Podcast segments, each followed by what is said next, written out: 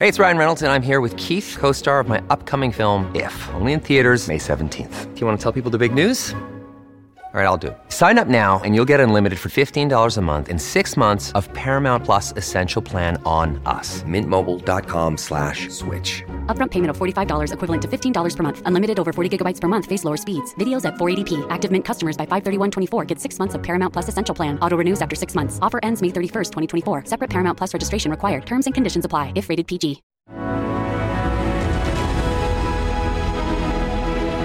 Is Inspiring Sports Stories with Mark Duffield on SEN.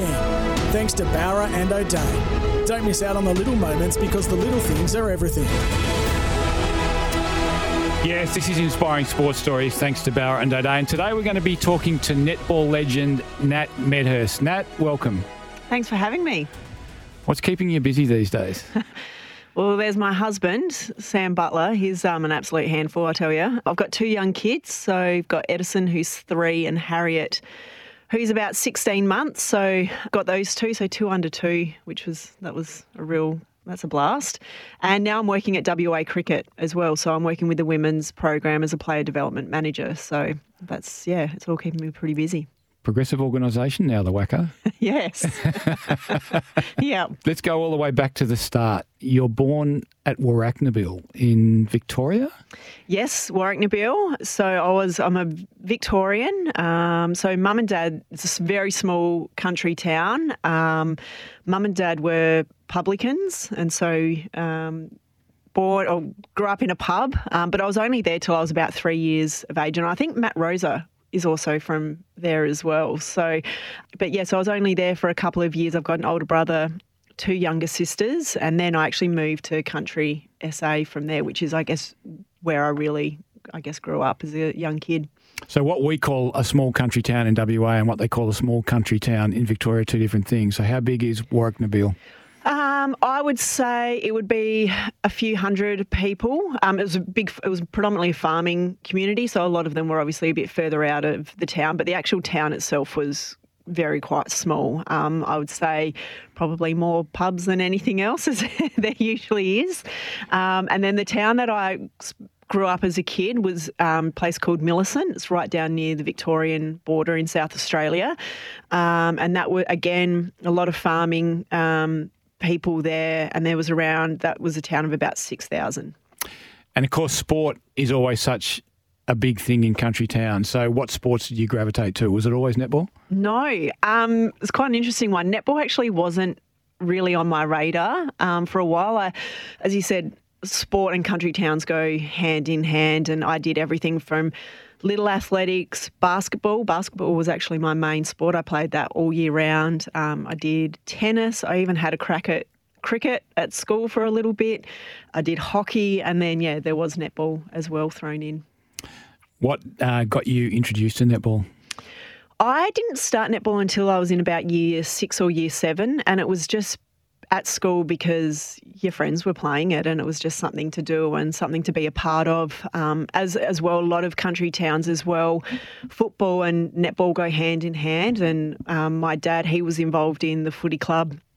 Uh, I think he was vice president. He used to do a lot of the scoring, very hands on. My brother played footy as well, and so um, then I just sort of tagged along with that because that, as I said, just sort of went hand in hand and what you would then end up doing on a, a Saturday morning during winter. So, were you any good at these other sports that you were trying, like basketball, like cricket? Yeah, so um, cricket, I didn't really stick at it for too long. I used, I did a lot of little athletics, and I used to do a lot of representative stuff in the city. I believe I actually still think I still hold a under 13 high jump record. Um, so, and then um, the basketball, I also did um, did state basketball. So that was probably more where I wanted to go. And people always go, or young kids always go, oh, you know, did you always dream of playing netball for Australia? And the answer is no. I wanted to play basketball for my country and go meet Michael Jordan, and that's what I wanted to do. Um, but I did have a natural talent as well for for netball and um,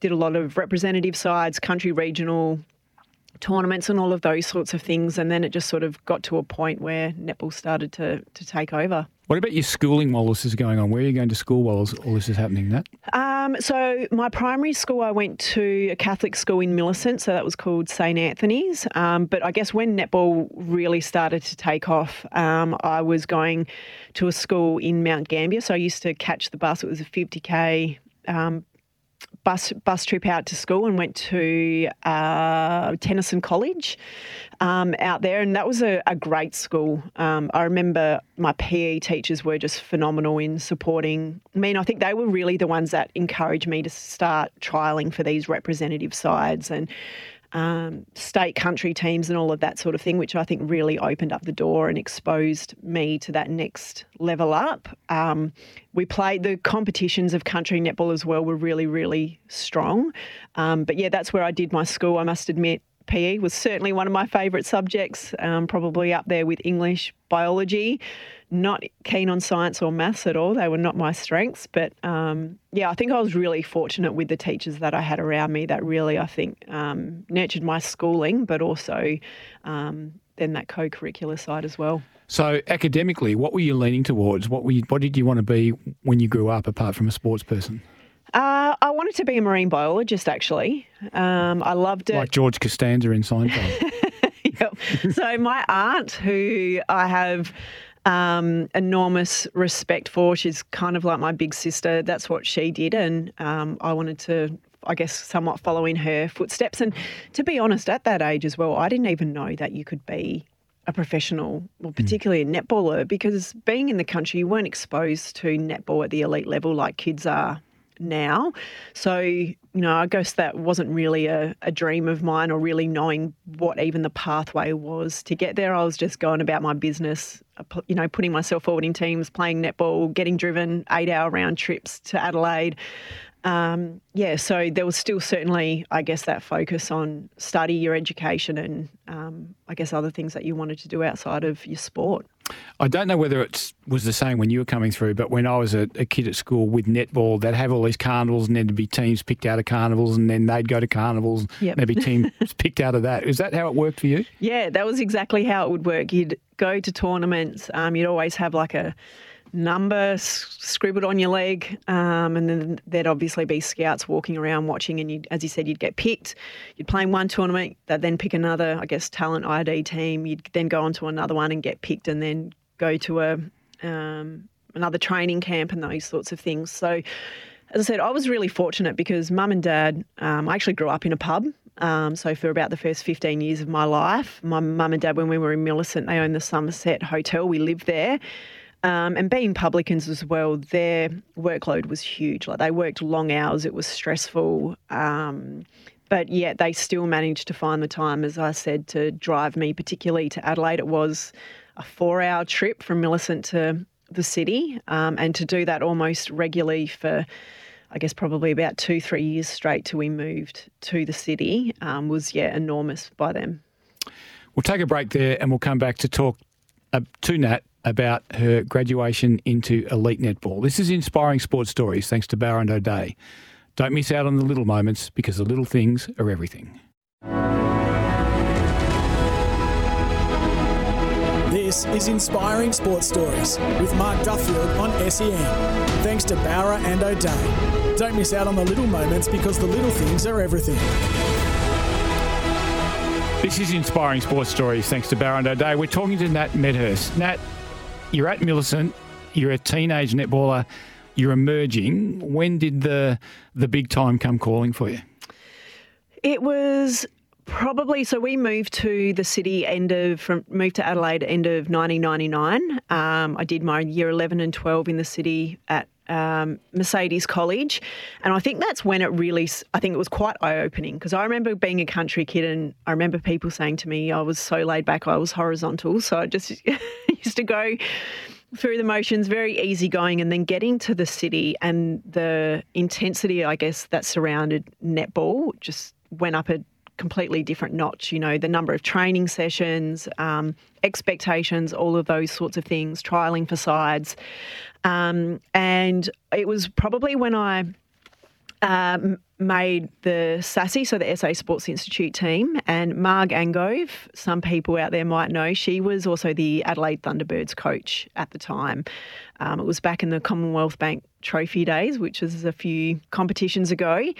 And that was probably when it, things really started to shift because I was playing alongside players who were on um, either in the Thunderbird squad or certainly next in line.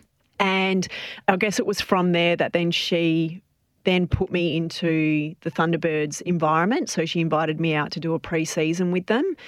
And I was training alongside the likes of Catherine Harvey Williams, who was, you know, Australian captain actually at the time. Um, there was Jacqui Delaney, Australian player, Peta Scholz, Nat and Laura von Bertouch, all these absolute stars who were not only playing for their state, but also for Australia. And that was the most eye opening experience to train alongside them.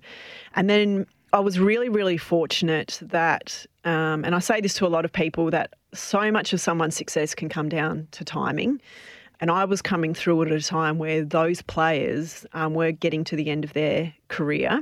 And I had that year that I'd been invited into the environment. I had a really good state league season, and then particularly Jacqui Delaney, who was the goal attack, she was the goal attack for the Australian team as well. She retired, and so there was an opening there. And I was also probably fortunate that another player who was I guess, in line with me for contention for a spot got injured.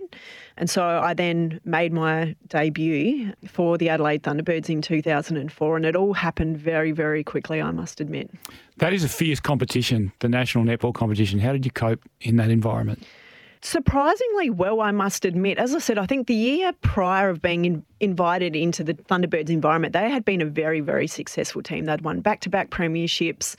They were always featuring in finals. The standards and expectations that they had within their own training environment, I think, really set me up with what was next. But as I said before, I was very laid back. So I didn't overthink things. Um, I didn't put huge expectations on myself. I knew it wasn't about me. It was very much about the role and I guess trying to just fit in with what else was there. So I feel like it was very easy for me to somewhat just go about my business. Don't get me wrong. I remember my first game was actually against the New South Wales Swifts, and that had Liz Ellison in the side. And you know, we're talking. She then was the became the Australian captain, and she's a pretty fierce competitor. Yeah, she's a very very fierce competitor. so, you know, I certainly was straight into it, but I don't feel like I was too far off from from everything. Which, dare I say, is the case for a lot of players in their first season. Is they because people don't expect a lot from them. They don't really get a lot of respect from the opposition. So you can sort of just go about your business. And I actually think I went pretty well. 2005, I was then selected in the Australian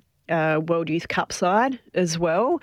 And that's where it all really started to shift. And I think, as well as a player, you start having a as I said, different expectations. But um, I think I was really fortunate as well with the side that we had in the Thunderbirds. Um, that I had just really level headed, grounded players, people who worked hard, a great team, great coach that just really allowed me to go about my business and do what I needed to do. Tell us about that, the World Youth Championships at Fort Lauderdale, Florida. That must have been a, an eye opener for a country girl.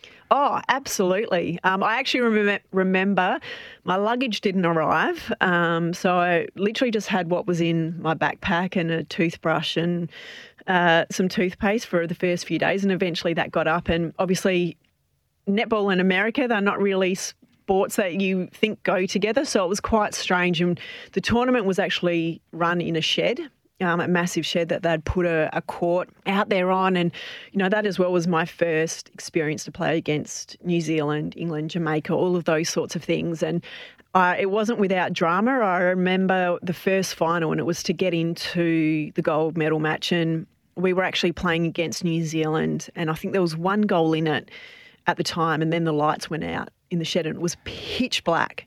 No one could see a thing, and I remember people screaming, oh, "Get behind the players! Get you know, get around the players!" And I'm like, "What is going on?" And we actually had the ball at that time, and we are just about to right near the the top of the goal third. And anyway, eventually the lights came back on. I think there was a quick warm up. Players went out there again, and the umpires handed the ball to New Zealand. And we were all up in arms because, well, no, no, we had the ball. And we ended up losing by one goal and missing out on a gold medal match. So, yeah, it was very, very memorable, that's for sure.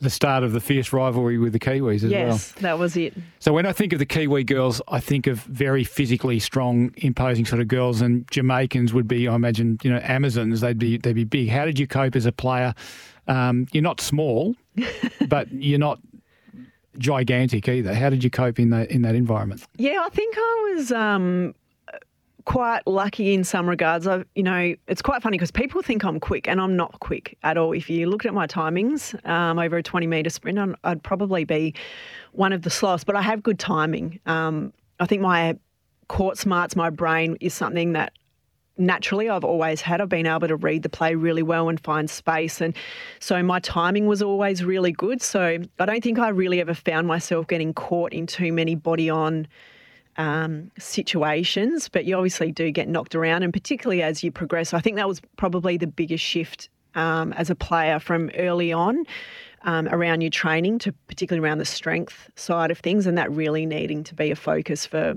all players now. If you saw what they, how much time they spend in the gym, it's pretty impressive. And um, but yeah, as I said, I didn't really put myself in too many um, situations to get knocked around. Thankfully.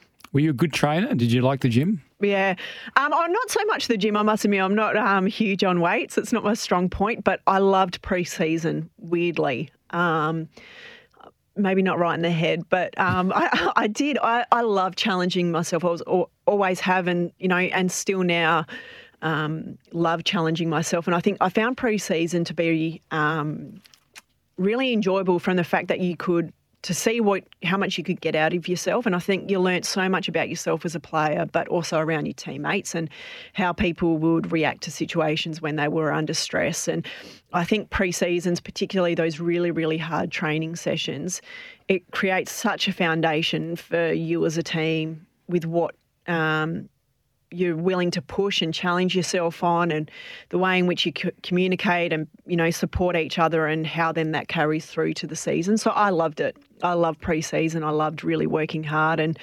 um, and always have and I, I but sometimes i'd get quite frustrated as a player if i think people weren't matching me. Um, so yeah, sometimes I maybe didn't handle things as well with other people, but yeah. So were you vocal? Were you a vocal teammate?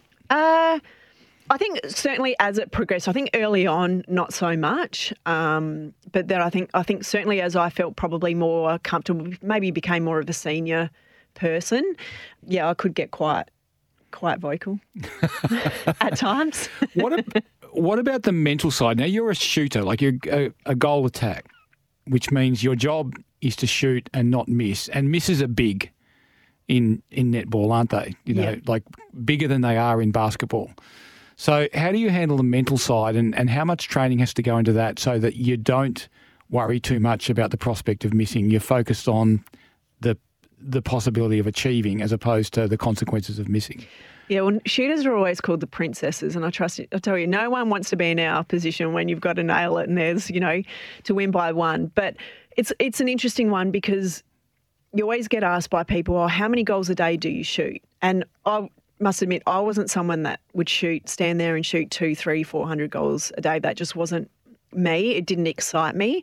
Um, I think the big thing was I tried to, when I did shoot, I tried to put myself in a position that replicated a training environment or a match day environment mm. as much as possible. So, you know, I would shoot under fatigue. Um, there'd be consequences if I missed goals, and it is very much a practice thing. Um, but as I said, I tried to put myself outside a comfort zone as much as possible so that when I was in those situations, I think mentally I was able to cope with it, to be able to execute under fatigue um, because you're not getting easy shots under the post with no defensive pressure or no um, fatigue in a game. That's just not at all what shooters are faced with. So for me, that's more how I went about my shooting was around the quality of it, um, and tried to put myself in situations and. You know, in when you're doing your training drills and that sort of thing, yeah, to be able to perform when needed. Is there a different technique to being a good basketball shooter and being a good netball shooter? I think if you looked around the board, there's um, every shooting technique is very, very different. Um, and I think for me, because I was short on the netball court, I was um, quite small. So I really needed a high release on my shot. So I think if you look at mine, I shot from a, um, a high point. It always had a really high arc on it. Um, backspin is important as well because obviously you want it to drop in. We don't have backboards that we can uh, rely on. It's got to go straight through the ring. So for me, that was certainly a high arc, and also just needing to work on things such as your back step to give you space if you needed a bit more leeway to be able to get over the defenders. So um, I think that is probably for most of the kids is learning to really get the release of your shot right. We'll take a break there and we'll come back and we'll talk about Nat's international career. This is Inspiring Sports Stories and we're talking to Nat Medhurst. We're brought to you thanks to Bowra and O'Dea. Don't miss out on the little moments because the little things are everything. This is Inspiring Sports Stories with Mark Duffield on SEN. Thanks to Bowra and O'Dea. Don't miss out on the little moments because the little things are everything. Yes, this is Inspiring Sports Stories thanks to Bowra and O'Dea. We're talking to Nat Medhurst. Nat, tell us when the national selectors came calling for you. Well, 2006, I was invited into the Australian squad as a training, just to come into the training environment. And it was also a Commonwealth Games year as well. So even though I was just, I guess, an invitee, um, when it became came to the Commonwealth Games selection, they actually just opened it up that anyone who was there could have been selected. I missed out. 2007, though, I was put into the squad, and 2007 was a World Cup year. And I made my debut in 2007 and then got selected for the World Cup later that year. Made your debut against Jamaica, is that right? I did, yes. How'd you go? Um, I think I shot seven from seven, so I'm going to take that as a win. I think it was game two. So, game one, they actually played in Melbourne, and my family or my parents had flown over hoping to watch me. I didn't take the court. And then it was the next game in Sydney, which they didn't go to. Um, and I came on, I think, at half time. And it was actually really nice because Nat and Laura von Bertouch, who were my teammates at the Thunderbirds as well, they were playing. Um, I got to make my debut alongside them, and even Sharelle McMahon, who she who normally played goal attack, she went back to goal shooter, and she was an idol of mine. And so to make my debut with those guys around me was pretty special. What sort of crowd were you playing in front of? What was the environment like, the atmosphere? Um, it was loud. I remember that, or I thought that was loud actually. Um, and then what would eventually happen over my career just, I guess, blew that out of the park. I think Jamaica was interesting because there wasn't as much that rivalry that we have seen with Australia and um, New Zealand in the past. But um, I mean, it was amazing and. Uh, playing was something I, I mean, obviously, wasn't expecting to get picked. Playing was something even less so was what I expected. I thought I'd just you know, be watching from the sidelines for quite a while.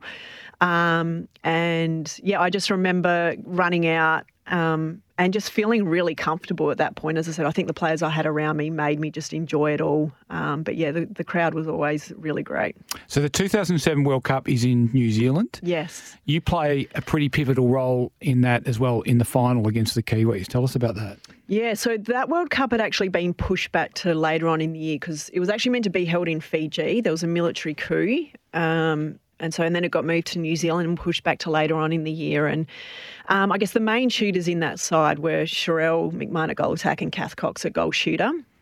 I played a little bit during the tournament, but not a lot. It was mainly those two. Got to the gold medal match, and we're playing New Zealand in New Zealand. So you can imagine the crowd in that situation um, in Auckland. Just absolutely incredible, just deafening, absolutely deafening. And we had actually gone out to a pretty strong lead early on. And then Norma had, Norma Plummer, the coach, had made a change. She'd taken Sharelle off and put Susan Pratley on, which people were not at all expecting that that change was going to happen. And then New Zealand started to claw back and it was getting really, really close. It was only a few goals in it. And it was the fourth quarter.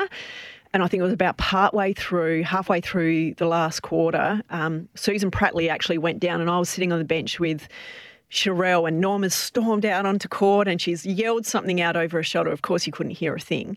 And Sharelle and I got, I don't know who she wants to warm up. So we both started just warming up together. Sharelle thought she was going on. I thought she was going on. And then Plum's like, nah, nah, you're on. And I, it was kind of good because I didn't have time to think about it. I think I thought, Norma, you've lost the plot. You've officially lost it. What are you doing? Um, went out there. There was another change. Sharelle ended up coming on at some point as well, back at goal shooter. Um, it was, I think I shot three from three in that final. Um, and probably the saving grace was Liz Ellis with a rebound that she made in the last sort of minute or two. And we won by two goals. Um, yeah, and it was just unbelievable.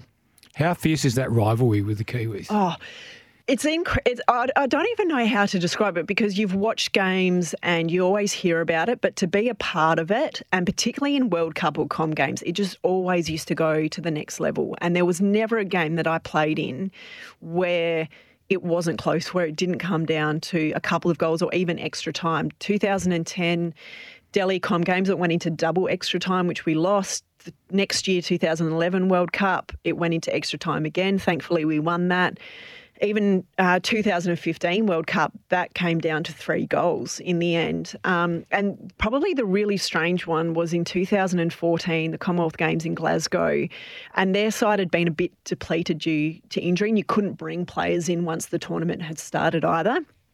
And I remember there was five minutes left to go on the clock, and looking up, and there, we were up by about 14, and it felt weird it just didn't feel right being up by that many because it just had never happened before. And it was quite uncomfortable. You're just sort of like, hang on, are they going to come back? This just isn't right because you're always having to literally fight to the last second and then some on many occasions. So it was just an incredible rivalry and it was irrespective of who was in the team, what tournament it was. Um, yeah, it was just remarkable and I, to be honest, probably a real privilege to actually be a part of it. Was there respect or was there a bit of hatred? Like, what no, was the it, nature of no, it? it was respect, absolute respect. I think the way in which the two teams always conducted themselves, um, the interaction with players both on and off the court was just remarkable. I think as well, a lot of them at some point came over and played in ANZ competition where Australia and New Zealand competed against each other. So you actually got to know some of the players quite well, but there was just tremendous respect and you would get out there, you you know, obviously compete to an inch of your life, but do it in a way, yeah, that I think was entertaining for fans and just in, showed incredible sportsmanship and just great competition. So, did you have a goal defender that you played on repeatedly every time you played the Kiwis? So there was probably two from New Zealand. So there was Casey uh, Williams or Casey Kopua when she got married, and she was just an incredible athlete. She was hell of a lot taller than what I was, but just athletic. And she was someone as well that I'd played through from that World Youth Cup. So our careers had gone alongside each other. And then there was another goal defence, Katrina Grant, who's same sort of same age group. We still have a bit of um, banter over um, messages and that sort of thing. And um, yeah, they were certainly the two players that I would always come up against it across the game. Which is bigger, Commonwealth Games or World Cups? Oh, it's an interesting one. It's, and I think if you speak to any player, they have a different take on it. For me, I say World Cup. I felt there was just something a little bit different about it and a little bit more special. And I think focus put around it. I think there was a lot more pressure around winning a World Cup than maybe there was to a Commonwealth Games. But the Commonwealth Games was just so incredibly special because netballers as well, we don't get to be a part of an Olympic game. So for us, going and being a part of a wider Australian team, everything that that captures, obviously seeing other athletes. Yeah, that was incredibly special as well. But I think in terms of if you went medal for medal, for me, I'd say the World Cup. Which one of your three World Cups, 7, 11, 15, which ah. one's the one you remember best and most fondly? Probably, it's really hard because they were all incredible. But I think, look, 2015 because it was on home soil, came with a lot more different pressures as mm. well and being pulled in a lot of different directions. So there was a lot of other things that play that players had to deal with. But I think for me, 2011, winning it the way in which we did on back on the back of a domestic season that had been condensed and was very taxing in itself. But to win after Delhi, where we had as I said, lost in double extra time. To come back to win in extra time, um, we had players who were making their debut in that World Cup. We'd lost Sharelle McMahon just prior to the season with a snapped Achilles. So just all of those things and the win and how and the Singapore crowd was probably the best crowd I've played in front of. It was just incredible. So yeah, I'd say 2011. It's a wonderful city too, isn't it? Singapore. It's good oh, fun to yeah. be in. It was it was great. So good to get around. Easy for all the families to come over as well. Yeah, no, everyone had a had a good time and good time afterwards.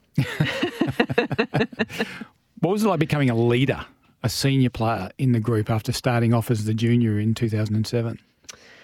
Yeah, it was quite strange. And 2011 was probably the year when that happened, or I felt that shift for me. even it had been a few years in, I think when Sharelle went down, because I'd felt somewhat comfortable in the Australian environment to be sitting behind her. Different domestically, where I saw myself. But when I got into the Australian environment, you knew your role. I guess I saw myself at that point as not being a starting player, that I'd come on off the bench, make an impact if needed, maybe play some of the lesser quality sides. But when she went down, I thought, I then became that person, that starting seven shooter, and I needed to really step up. And I remember Mo'onia Gerrard, who was in the team, one of our senior players, and she came up to me and she said, You don't need to be the next Sharelle.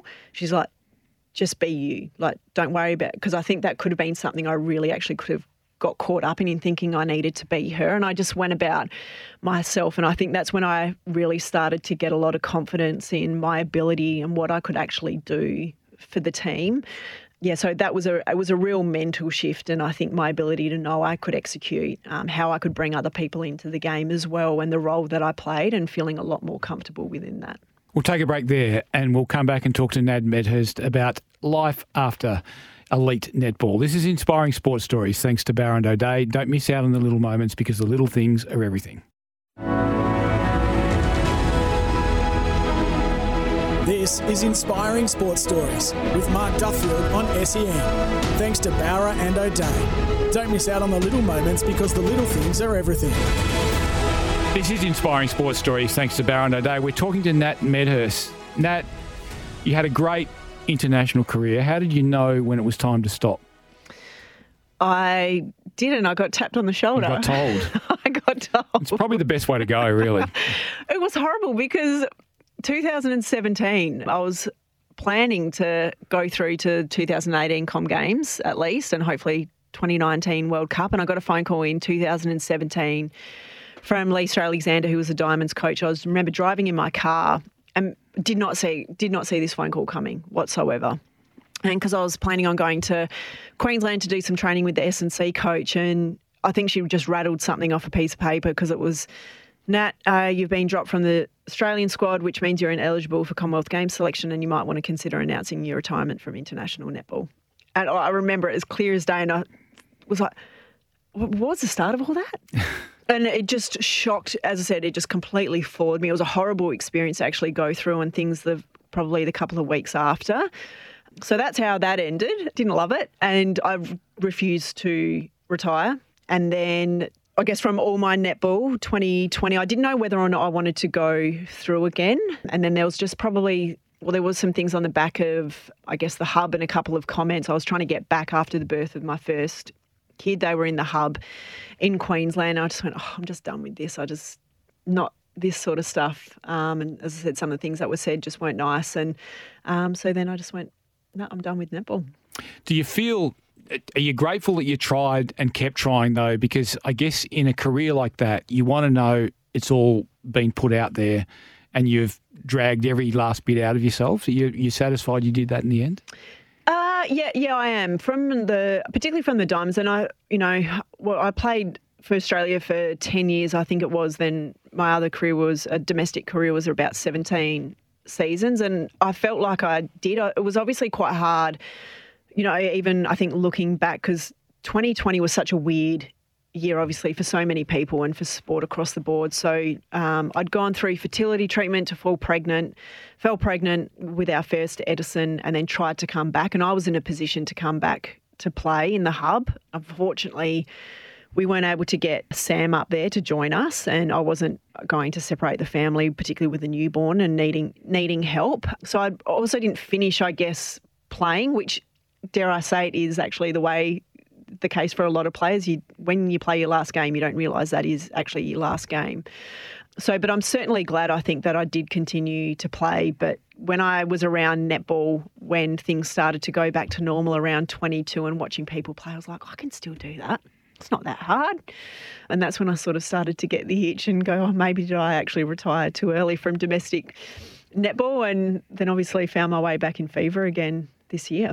And the Sam you mentioned is obviously Sam Butler. He's a, a West Coast Premiership player and uh, two grand finals at West Coast. How big a support was he around that time? Because he would understand. And Sam had his issues with injuries throughout his career. How strong a support was he at that time? Oh, he's incredible, and he's such a um, sensible human, which is frustrating sometimes. He's just so reasonable, and but um, he was fantastic to use as a sounding board and to give advice, and and a lot of times just to be there to support and listen, which I think sometimes you don't need people as well in your ear. Um, and he was just phenomenal. And I think obviously with coming back as I did this year and juggling everything and kids, and he's got an enormous, um, enormously busy job that keeps him on the road as well. But um, yeah, his support has just been unwavering and never questioned anything or think, no, you're not shouldn't be doing that. Um, yeah, he's he's been really great to have, and as he said, he gets it. He understands what it's like, the demands, the pressures, where your head can go at times. So he's very good at also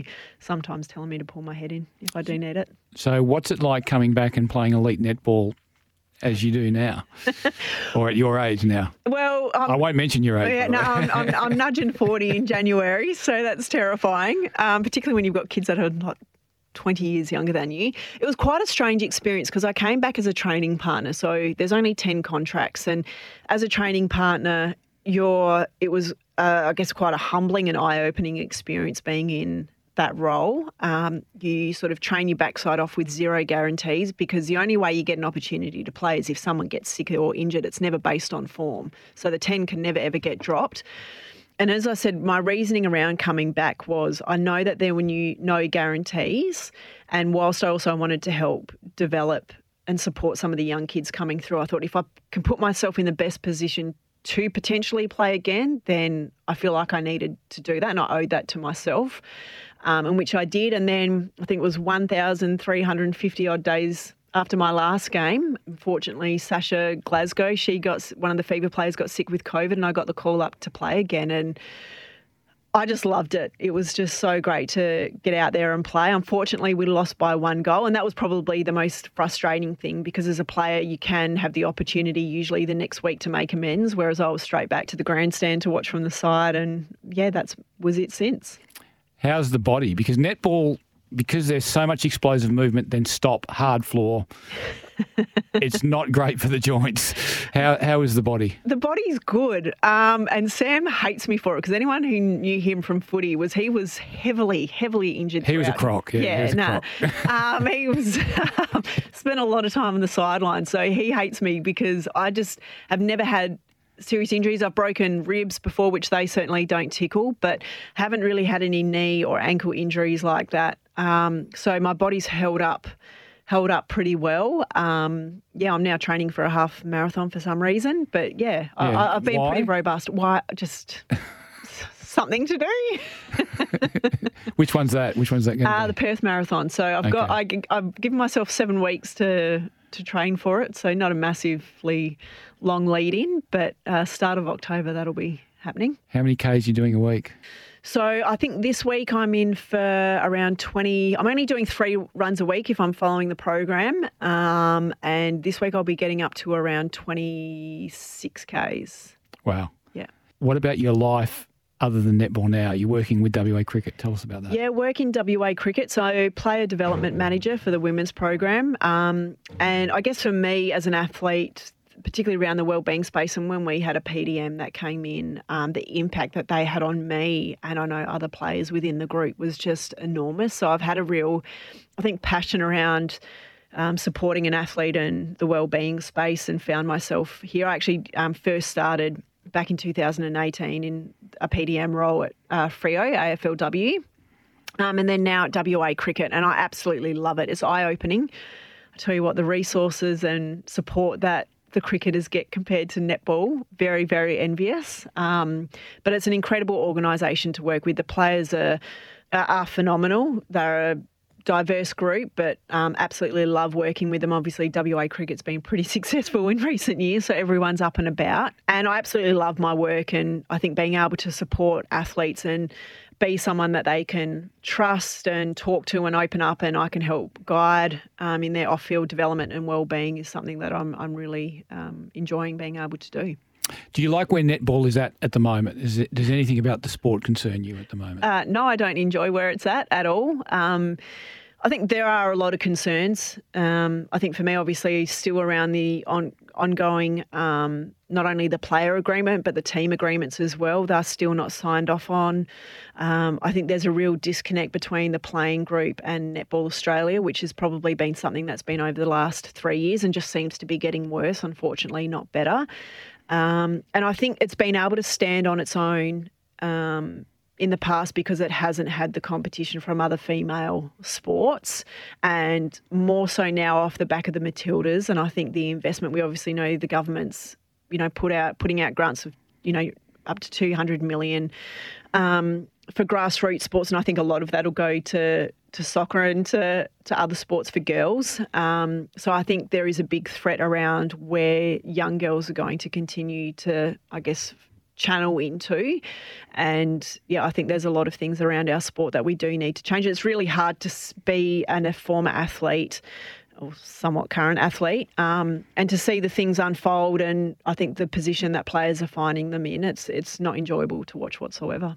One last one before I let you go. What do you think needs to happen first to help right this? Um, look, there needs to be a way in which Netball Australia and the Players Association can find a way to work together because that's currently not happening. Um, it's the reason why contracts aren't being signed off on. It's why we've seen in the past the Aussie Diamonds dress get hold to ransom when they didn't um, announce the uh, World Cup team um, around signing off on things. And I think that for me is the first step that really needs to get fixed. And probably one of the other big ones is the way in which we market our sport. Um, I think there needs to be a broader approach to particularly adults. I think we're far too focused on young kids.